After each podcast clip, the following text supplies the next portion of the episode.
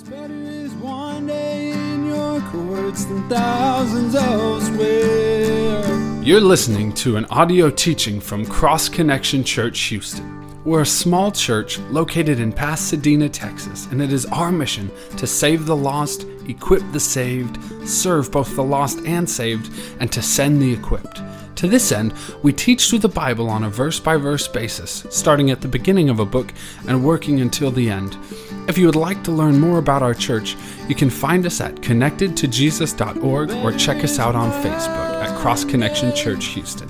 We pray that this teaching would grow you in the grace and love of Jesus Christ our Lord.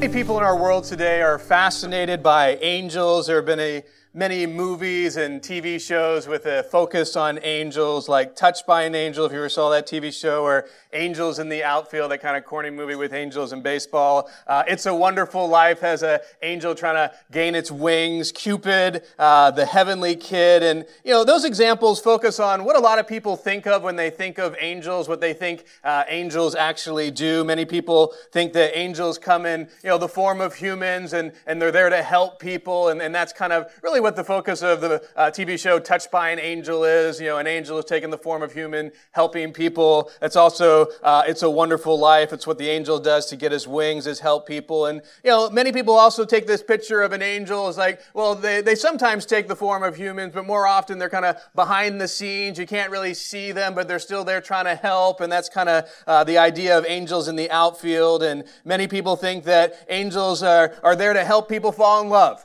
You know, and that's where the movie Cupid comes along. And, you know, that's one of the most common views of an angel is this little fat naked baby with wings with a bow and arrow that shoots love hearts at people and, you know, causes them to fall in love. Uh, many people also think of angels as, as someone who guards you. And, and that's what the, the heavenly kid's all about. And, and that's a very common thought among people of we all have this guardian angel looking out for us. And so, you know, in our world today, I think there's, there's quite a, a fascination with angels and interest in angels, and uh, people have different thoughts of what they're like, different thoughts about what they do. And some of those things come from the Bible, like angels helping people, and a lot of the other thoughts that we have today, they, they don't come from the Bible. You know, the thought of Cupid is definitely not a, a biblical one. And, you know, surveys have shown, unfortunately, that when it comes to the topic of angels among Christians, as these surveys have gone out to Christians, just kind of asking them uh, their understanding of, you know, what the Bible says about angels, you know, the surveys have shown that people have, you know, kind of more knowledge from movies and TV shows about angels than they do about the Bible. And so their concept of angels isn't really very biblical. They kind of just have bits and pieces uh, of what the Bible reveals. And the problem with that is it brings up this kind of unbiblical and sometimes very damaging view of angels, which can lead to um, something that was taking place in the early church is something that we even see in our day today, and that's an ungodly exaltation of angels. You know, some people back in the time that this letter was written, you know, they placed angels in a place that they didn't belong. They exalted them up to a place they didn't belong. And it's something that Paul, when he's writing to the Colossians, he addresses this heresy that in the early church was kind of spreading through the Christians there. And he says this in Colossians 2:18, "Let no one cheat you of your reward, taking delight in false humility and worship of angels, intruding into those things which he has not seen, vainly puffed up in his flesh by his fleshly mind. Now, the book of Hebrews was written quite close to the time that the book of Colossians was written. And so, you know, the churches at the time in the world of that time, you know, a lot of believers were struggling with this unbiblical view of angels, which ultimately exalted angels to a place they didn't belong, and typically at the same time demoted Jesus to a place he didn't belong. And there's kind of that, that reality that often happens is when you exalt someone ultimately to the place that only God is supposed to be at, because you exalt him to a place of worship, you typically are demoting the one who truly deserves the worship to a place that he does not belong. Now, the reason I've shared these things about angels is because the recipients of this letter uh, to the Hebrews, this is something that it seems that they had a struggle with, uh, an unbiblical perspective, an unbiblical view of angels that caused them to uh, elevate and uh, promote angels and also demote Jesus. And the to correct this unbiblical thinking, the, the author of Hebrews, he's going to do something that he did last week as well when he looked at Jesus being greater than prophets. Now he's going to look at Jesus being greater than angels. Now, when you look at what the Bible tells us about angels, about their role, especially among the Jews of the Old Testament, most of which in the early church, you know, there were predominant amount of Jews in the early church, they had a real high view of angels. And when you see, you know, the significant role that angels played within Judaism, you can understand why people would have such a high view of angels and then the temptation to elevate them to an even higher place than they actually belong. And so before we jump into what Hebrews here reveals about Jesus being greater than angels, I just want to do a quick overview of some things that the Bible reveals about the nature and the function of angels so that we can kind of have a better idea of why these Hebrew believers kind of had this problem in exalting angels, but also why the author takes the time to show why Jesus is greater than these angelic beings. Now, the Bible actually has a lot to say about angels. In the Old Testament, there's 108 direct references to angels, and in the New Testament, there's 165 references to angels. And so, uh, as you could probably imagine, we don't have time to look at all the things that the Bible says about angels, but what I do want to share are some important things about the nature of angels and also the function of angels. And as you can see from the slide, I put some verses next to each point that I'm going to make right here, but I'm not going to read those. That's just for your uh, knowledge that you can take time to read those on your own at another time. But as you can see, you know, there's a lot of verses that deal with these different things uh, about the nature of angels and the function of angels. And so when it comes to the nature of angels, the first thing that's important to note is that angels are created by God. They don't create anything. They are a created being. They had a start, so they didn't exist always. They had a start where God created them. So that's something important to note. They are spirit beings, but as we see throughout scripture, that they do have the ability to take human form uh, as well. Uh, they have names. Uh, we don't see very a lot of names in the Bible. We do have names like Michael, the archangel, Gabriel, who comes to Mary, uh, and even before he fell, Lucifer uh, was uh, the name of Satan. Um, there are different positions of rank. You know, we have archangel, we have cherub, and uh, we have seraphim. Uh, we have a reality that there are higher positions and lower positions, and so certain angels, you know, have a different position of rank than others.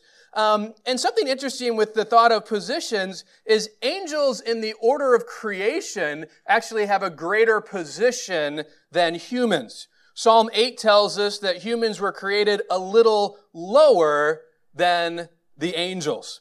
Angels do not marry, they don't procreate, and as far as we know, they don't die. There's no scriptures that tell us uh, that angels die, but we definitely know they don't marry. Uh, Jesus reveals this. You know, they, they don't procreate, which is very different than humans. God just created two, Adam and Eve, and then said, you know, be fruitful, multiply, fill the earth. And so, you know, everybody kind of came from them. Whereas with angels, God created all of them at once. Uh, and so there's kind of that, that difference with that as well. Um, we also only have reference to angels being men in the Bible, uh, so you know the likelihood is you know they are all male. Uh, another part of the nature of angels is they possess great intellect and will and emotions like we do, but uh, they're much more powerful than we are.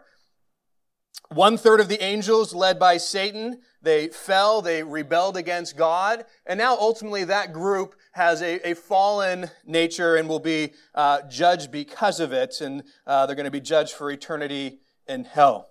So those are the main things that the Bible tells us concerning the, the nature of angels, but we're also told a lot about their function. Okay, well, what's their purpose? What is it that they do? One of the main functions of angels is they bring revelation from God to mankind. You know, and we think of like Gabriel coming down and telling Mary that she's going to, you know, have baby Jesus. And we, you know, think of all those angels revealing to the shepherd that, you know, Jesus was about to be born and bringing a revelation from God. But something more significant, especially to Jewish uh, believers who came out of Judaism, was the impact that angels had with regard to the law of Moses, because the law of Moses, obviously in Judaism, is something super, super important. Well, Galatians 3.19 and Acts 7.53 reveal the uh, role that angels have in that, and it says in Galatians 3.19, what purpose then does the law serve? It was added because of transgressions till the seed should come to whom the promise was made, and it was appointed through angels by the hand of a mediator. Acts 7.53, who has received uh, the law by the direction of angels and have not kept it. And so one of the specific roles of angels was they had this role of getting the law to the nation of Israel. Another function of angels is they are instruments of God's judgment. You know, especially throughout the Old Testament, you read of different times where angels came down. Probably the most famous one is the angel of death. You know, in Exodus, where the angel of death comes and kills uh, the firstborn in that tenth plague in Egypt. Uh, Isaiah's reign, um, well, the, during the time of Isaiah, should I say, an angel killed 165,000 enemy soldiers of Israel in one night. Uh, in Revelation, God's going to send angels during the tribulation to bring great judgment of God upon the earth, and so they're agents of judgment as well. Another function is a, a more positive one is they, they help God's people. If you remember Daniel, he's thrown into the lion's den, and the reason that the lions don't gobble him up is because an angel is sent to shut the lions' mouths. In Acts, we see the apostles, and we also see a different time Peter delivered from prison specifically because an angel was sent to do that for them. Uh, we're told also in Acts that an angel watched over Paul as he was shipwrecked and made sure that he was taken care of. Uh, and so, you know, they help the people of God. Another function of angels is they take joy in people getting saved. You know, a wonderful verse in Luke's gospel is, there is joy in the presence of the angels over one sinner who repents. You know, and this is just a wonderful thought when, you know, you gave your life to Jesus Christ, the angels of heaven rejoiced over that because, you know, they take stock in us and they're so blessed by us believing in Jesus. And probably one of the most important functions of all that angels do is they worship God. You know, you see this throughout the scriptures, but probably the most vivid and powerful picture is in Revelation where you see around the throne angels constantly in worship to Jesus Christ because he is the only one worthy of it. And so as you can see, the, the nature of angel, the, the function of angel, you know, they're quite impressive beings. You know, what they're able to do and how God created them. You can see why, as people, especially Jews, who see their impact on the law of Moses would say, wow, you know, they are so important and they start to elevate them to an importance even greater than God had given them to this place where now we're going to worship them.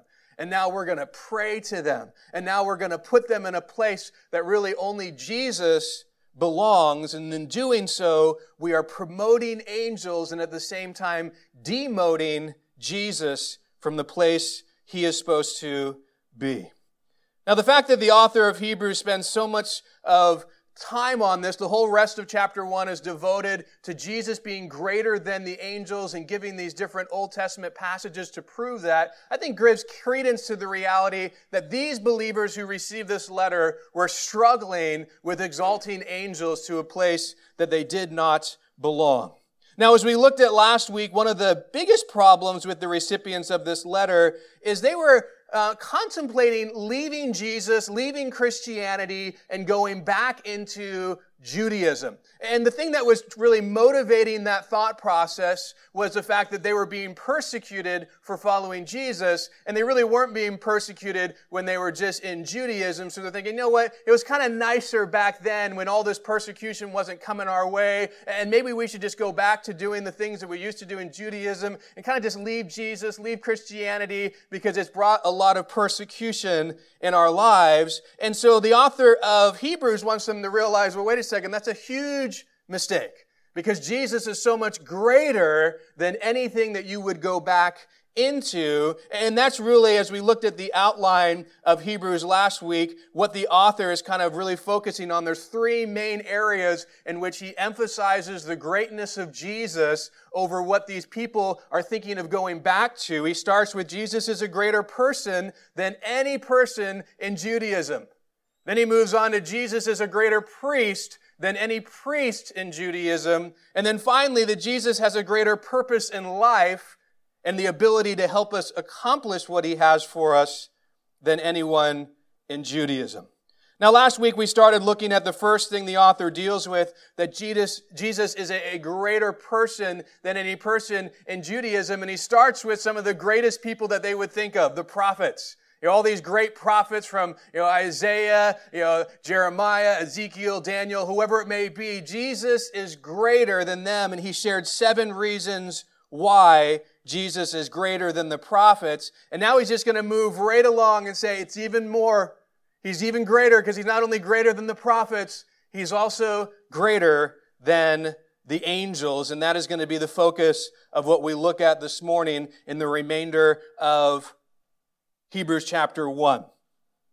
Now, the way that the author of Hebrews is going to reveal how Jesus and why Jesus is greater than angels is he's going to use seven Old Testament passages. Now remember, you know, these, as we looked at, you know, we looked at the introduction of the book, these are people who have a Jewish background. These are people who were very familiar with the Old Testament and says, hey, I'm going to use the Old Testament to help you to see why Jesus is greater than angels. And I'm going to use seven Old Testament passages in order to do that. And as he uses these seven passages, he's going to reveal to us five reasons why Jesus is greater than angels.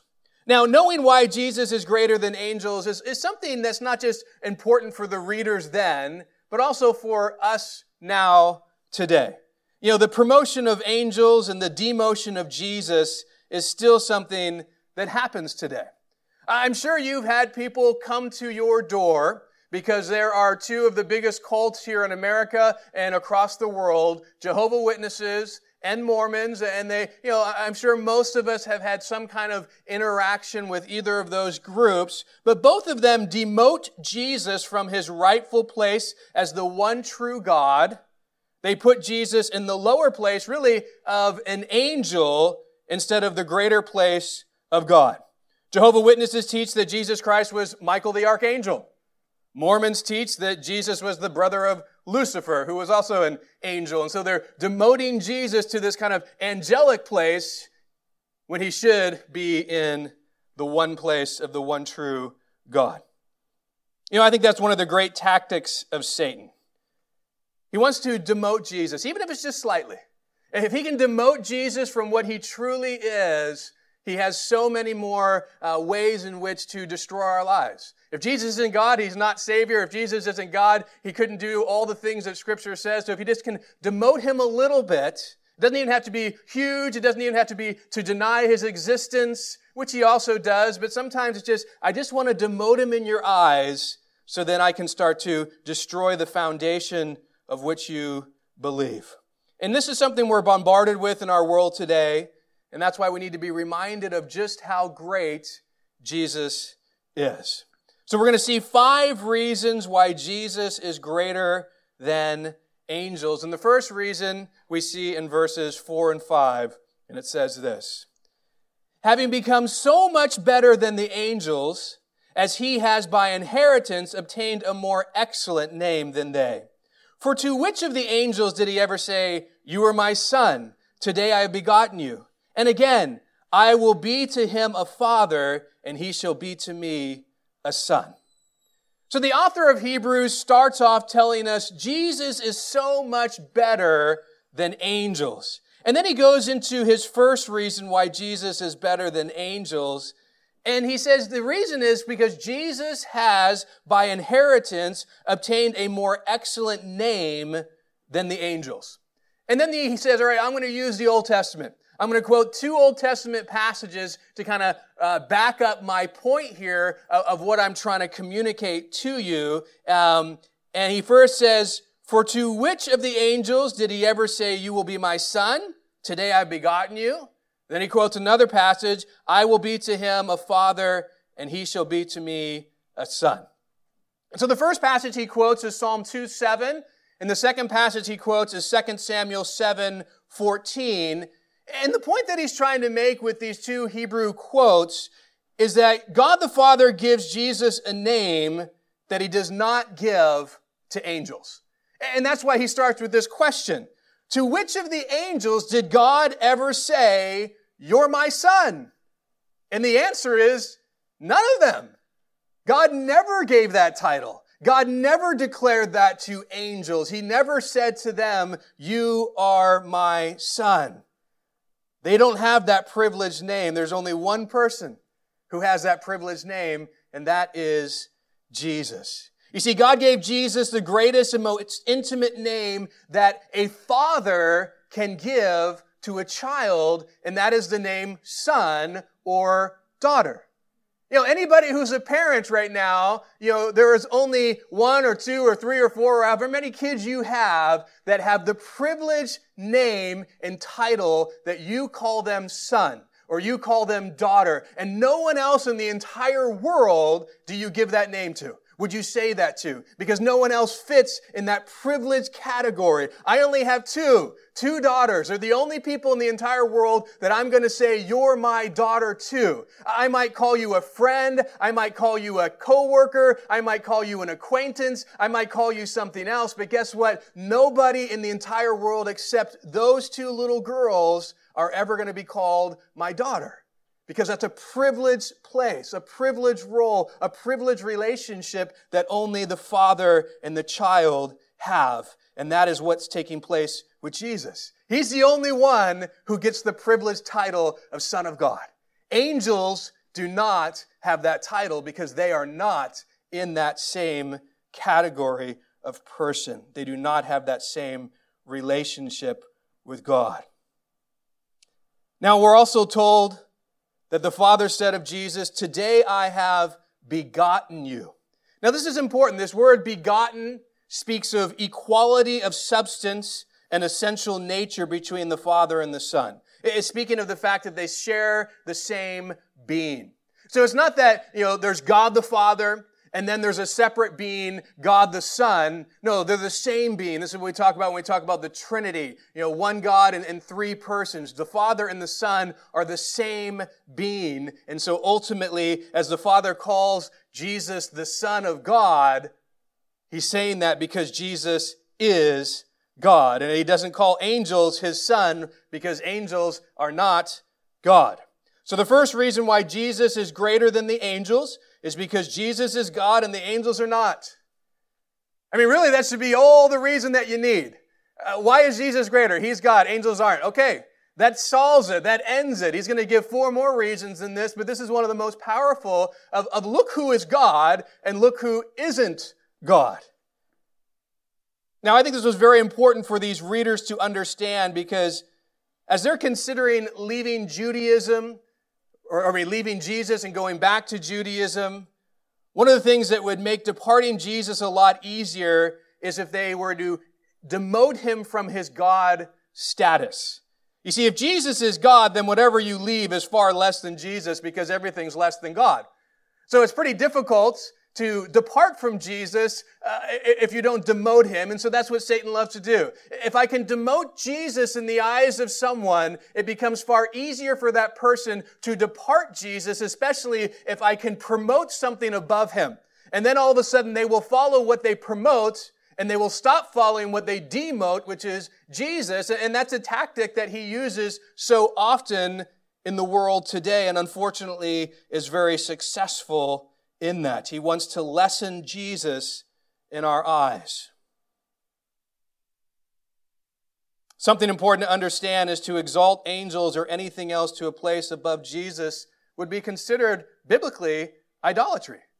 Anything that's above Jesus is idol worship. And to demote Jesus to a place below angels would be blasphemy. And hopefully we don't want to be guilty of either of those things. So the first reason why Jesus is greater than angels is because Jesus is God and the angels are not. The second reason we see in verse 6, which says this But when he again brings the firstborn into the world, he says, let all the angels of God worship him. So here the author speaks of God the Father bringing Jesus forth as the firstborn into the world. Now, the term here, firstborn, was not just a word to describe the birth order of someone to say, okay, you're the firstborn, and then you're the secondborn, and then you're the thirdborn. You know, in scripture, there are times when it's used in that chronological way, but this had a much deeper meaning, uh, especially in the Jewish culture. You know, someone who was firstborn was given a position of great honor, and this was not always because they were firstborn chronologically. You know, we see it starting with Jacob. It moves on to David. Remember, David is the last born of, you know, his brothers. Jacob is the second born. Ephraim is the second born. God speaks to all of them with this term of they are the firstborn, not saying chronologically they were born first because they weren't, but they hold this position of honor and I'm going to bless them because of it. So when the author of Hebrews is referring to Jesus as the firstborn, he is speaking of this position of honor that Jesus has because he is God. And I think that's clearly seen in the reference that is used from Deuteronomy 32, 43, which says, let all the angels of God worship him. This is the reason why. Well, why should they worship him? Well, because he's God. Eh, because he's the firstborn in this place of great honor. So the author of Hebrews is quoting Deuteronomy 32 to show angels worship Jesus, not vice versa. Jesus does not worship angels. Actually, Jesus doesn't worship anything because there's nothing greater than him to worship. He is the object of worship. He never worships anything else. You know, we see the angels worshiping Jesus at his birth. We see a, a powerful example of angelic worship in Revelation 5. 11 and 12 says this, Then I looked and I heard the voice of many angels around the throne, the living creatures and elders, and the numbers of them was 10,000 times 10,000 and thousands and thousands, saying with a loud voice, Worthy is the Lamb who was slain to receive power and riches and wisdom and strength and honor and glory and blessings. The angels of heaven worship Jesus. Why? Because he's greater than them. He's the only one worthy of worship. So, the second reason why Jesus is greater than the angels is because Jesus is worshiped by the angels and does not worship them or anything else. Something important to understand is the thing that is worshiped is always greater than the worshiper.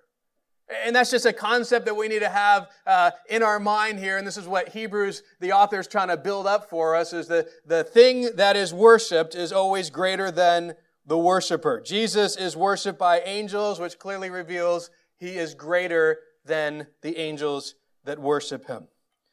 Now, the reality is, each one of us will worship what we believe is greater than anything else.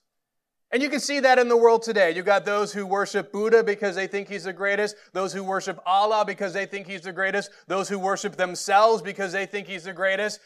As believers in Jesus Christ, we worship Jesus. Why? Because he is the greatest. And that's why we place our worship upon him. And you can see in your life what you really see about Jesus. Who is great to you? You just look at your worship.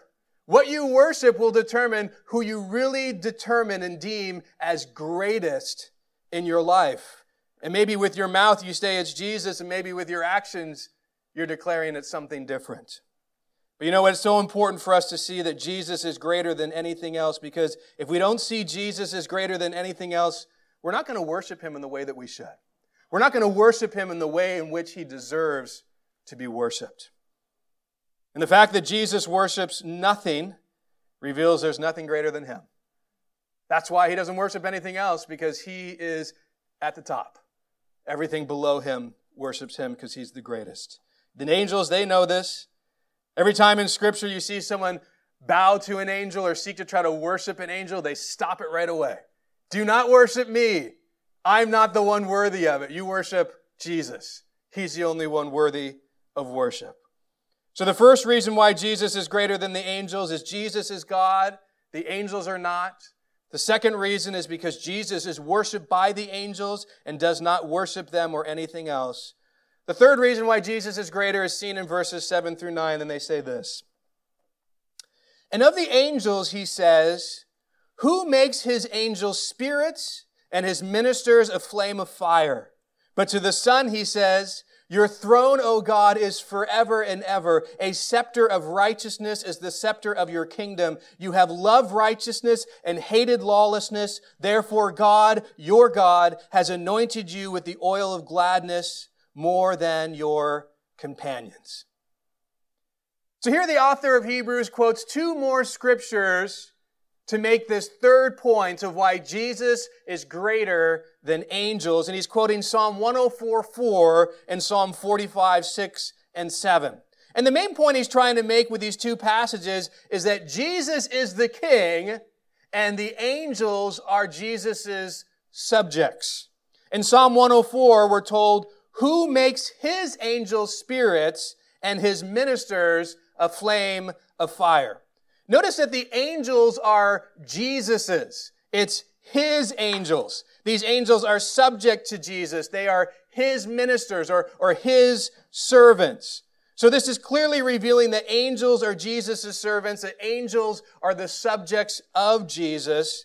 And the quote from Psalm 45 reveals why angels are subject to Jesus, why they are servants under Jesus. It says, Your throne, O God, is forever and ever. A scepter of righteousness is the scepter of your kingdom. You have loved righteousness and hated lawlessness. Therefore, God, your God, has anointed you with the oil of gladness more than your companions. This psalm is revealing that Jesus is the everlasting king. Notice some of the, the, the, terms that are only used with kings. Throne, scepter, kingdom, anointing of oil. All those things through the Old Testament are reference to kings. Kings are anointed with oil. Kings sit on thrones. Kings hold a scepter. Kings have a kingdom. Uh, this is all speaking of Jesus' kingship. He is the king on the throne forever. He's holding the scepter of righteousness. He is the one ruling over his kingdom. He is the king who's been anointed with the oil of gladness, and he's the greatest king of all because he loves righteousness and he hates lawlessness. So the author of Hebrews uses these two Psalms to reveal that Jesus is this eternal king and the angels are his subjects. And the point is, hey, kings are always viewed as greater than their subjects. The king is the greatest, the subjects are beneath him. And he's just using that common logic of showing Jesus is greater because he is in that position of king and they are in the position of subjects. Kent Hughes wrote this It's impossible to logically think of Christ and angels as peers any more than we could of a sovereign and his slaves as equals. And that's just the reality. I mean, we would never come, especially in the times of kings, you know, you would never say, oh yeah, the king is equal to his slaves. You know, no, the king is greater. You know, everybody would think that. Everyone would come to that conclusion. So the third reason why Jesus is greater than the angels is because Jesus is the eternal king and the angels are his subjects. To leave Jesus, the king, in order to follow his subjects, angels, would be to leave what is greater in order to follow what is lesser. And this is kind of the dilemma that the, the readers of the Hebrews and many people today who exalt angels are in then. Well, I am leaving what is greater, Jesus, ultimately to follow something that is less than him. And sadly, too many people have removed Jesus from the throne of their lives, ultimately to follow something less than him. And there are many believers that I've talked with over the years, and they get into this place where Jesus is no longer on their throne. He's no longer the one that is king of their life. They've put something else there. And you see it in what they're following, you see it in what they're pursuing. He's not the king. Something else has taken that position.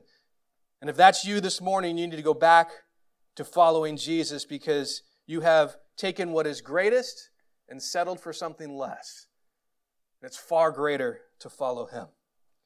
Matthew Bridges, who wrote the hymn, Crown Him with Many Crowns, I love the words of this hymn. I'm just going to read a couple stanzas because I think it's a great encouragement to us of how our view of Jesus as King should be. It says this Crown him with many crowns, the Lamb upon his throne. Hark how the heavenly anthem drowns all music but its own. Awake my soul and sing of him who died for thee and hail him as the matchless king through all eternity.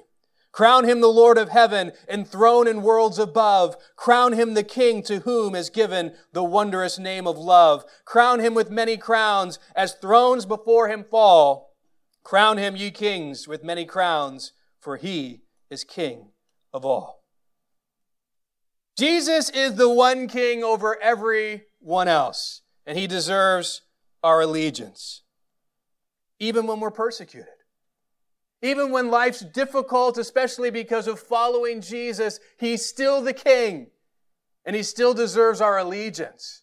And this group of people who's thinking, you know, maybe we should walk away from the kingship of Jesus because we're being persecuted. No, it doesn't work that way. You don't leave the allegiance to the King of Kings who is higher and greater than any king ever was or ever will be. So, the first reason why Jesus is greater than the angels is he is God and they are not. The second reason is he is worshiped by the angels and it does not worship them or anything else. The third reason is Jesus is the eternal king and the angels are his subjects. The fourth reason is in verses 10 through 12, which says this And you, Lord, in the beginning laid the foundations of the earth, and the heavens are the work of your hands. They will perish, but you remain.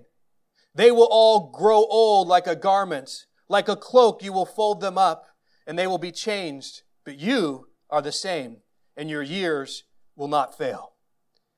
So here the author of Hebrews takes two more Old Testament passages to make another point. He's quoting Psalm 102, uh, 27, uh, 25 to 27, and he wants to make this important point of the fact that Jesus is the eternal creator. And notice what he says. Ultimately, Jesus is the one who has laid the foundation of the earth. You know, this is speaking of Jesus, the one who created everything. The heavens are the work of Jesus' hands. Why? Because he created them. And notice that Jesus is eternal, unlike his creation. There's this contrast. Creation will perish, but Jesus will remain. He's not going to perish. Creation will grow old like a garment, but Jesus doesn't. He stays the same, and his years will not fail.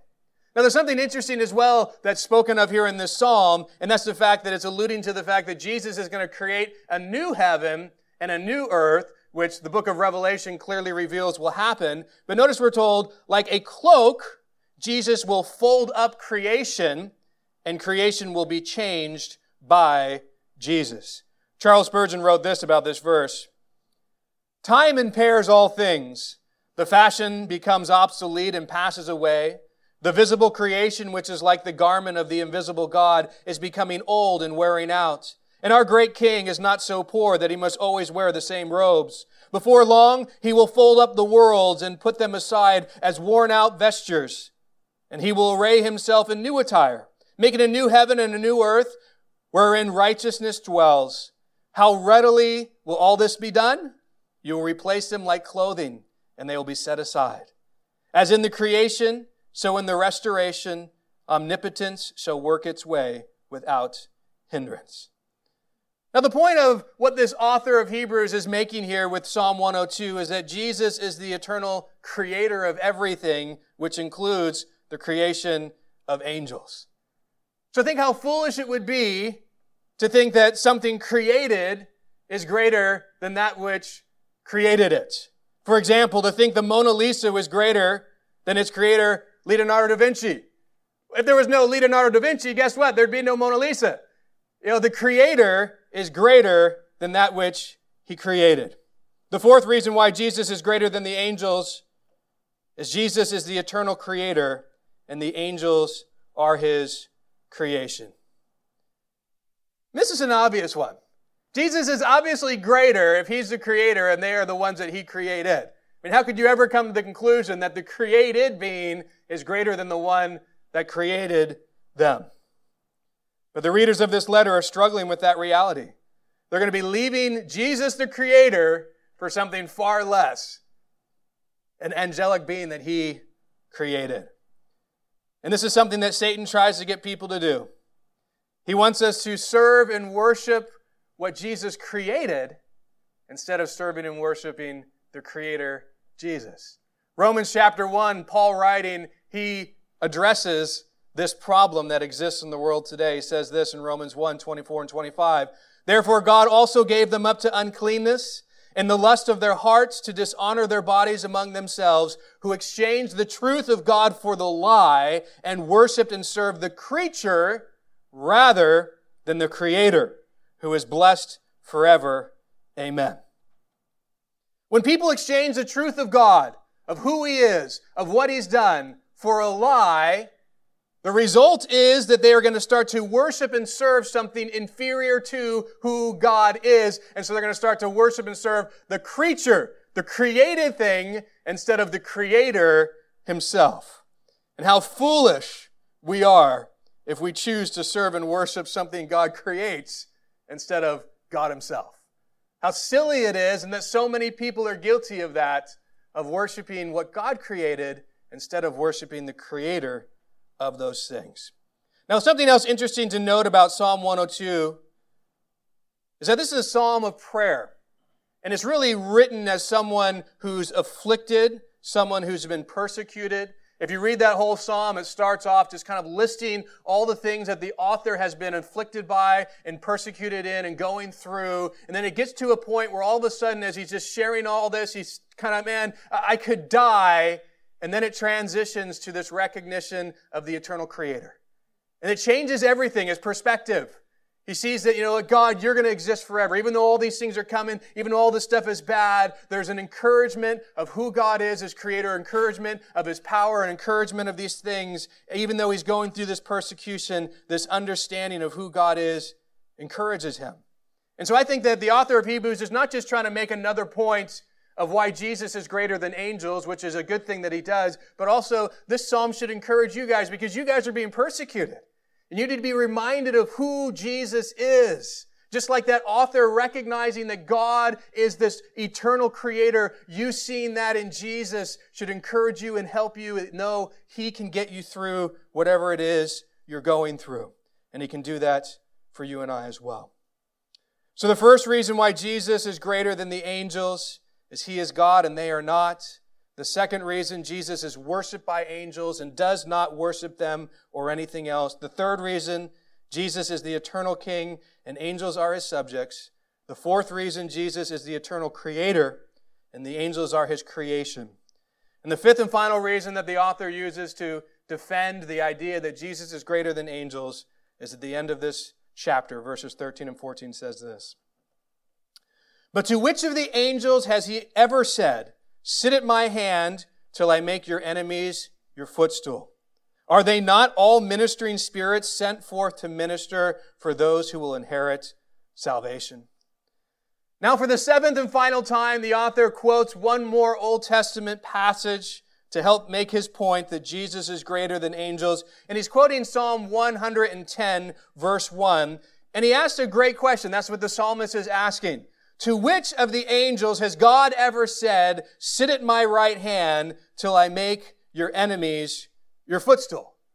When did God ever say that to the angels? The answer is, He never did.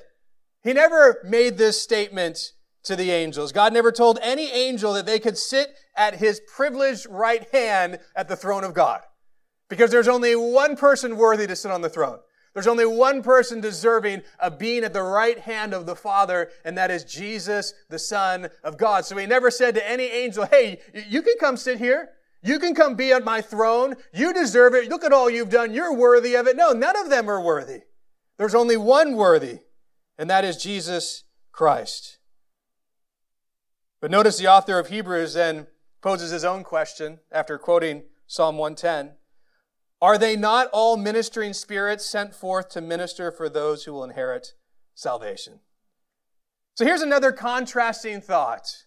Jesus, he's seated on the throne of God, and the angels he has sent out to minister upon or for himself. But notice there's no seats for the angels around the throne of God because they're a busy serving. They're out doing the will of God. They're not meant to be sitting in a place of ruling authority. They're meant to be servants doing what the ruler tells them to do. And so Jesus, he can sit on the throne because he's God. He's the ruler of everything. But the angels, they are his servants and they are the ones that Jesus is sending out to serve him. You see, the ruler who has the authority over his servants is always greater than the servants who are being sent out by that ruler. So the fifth reason why Jesus is greater than the angels is because Jesus is the ruler and the angels are his servants.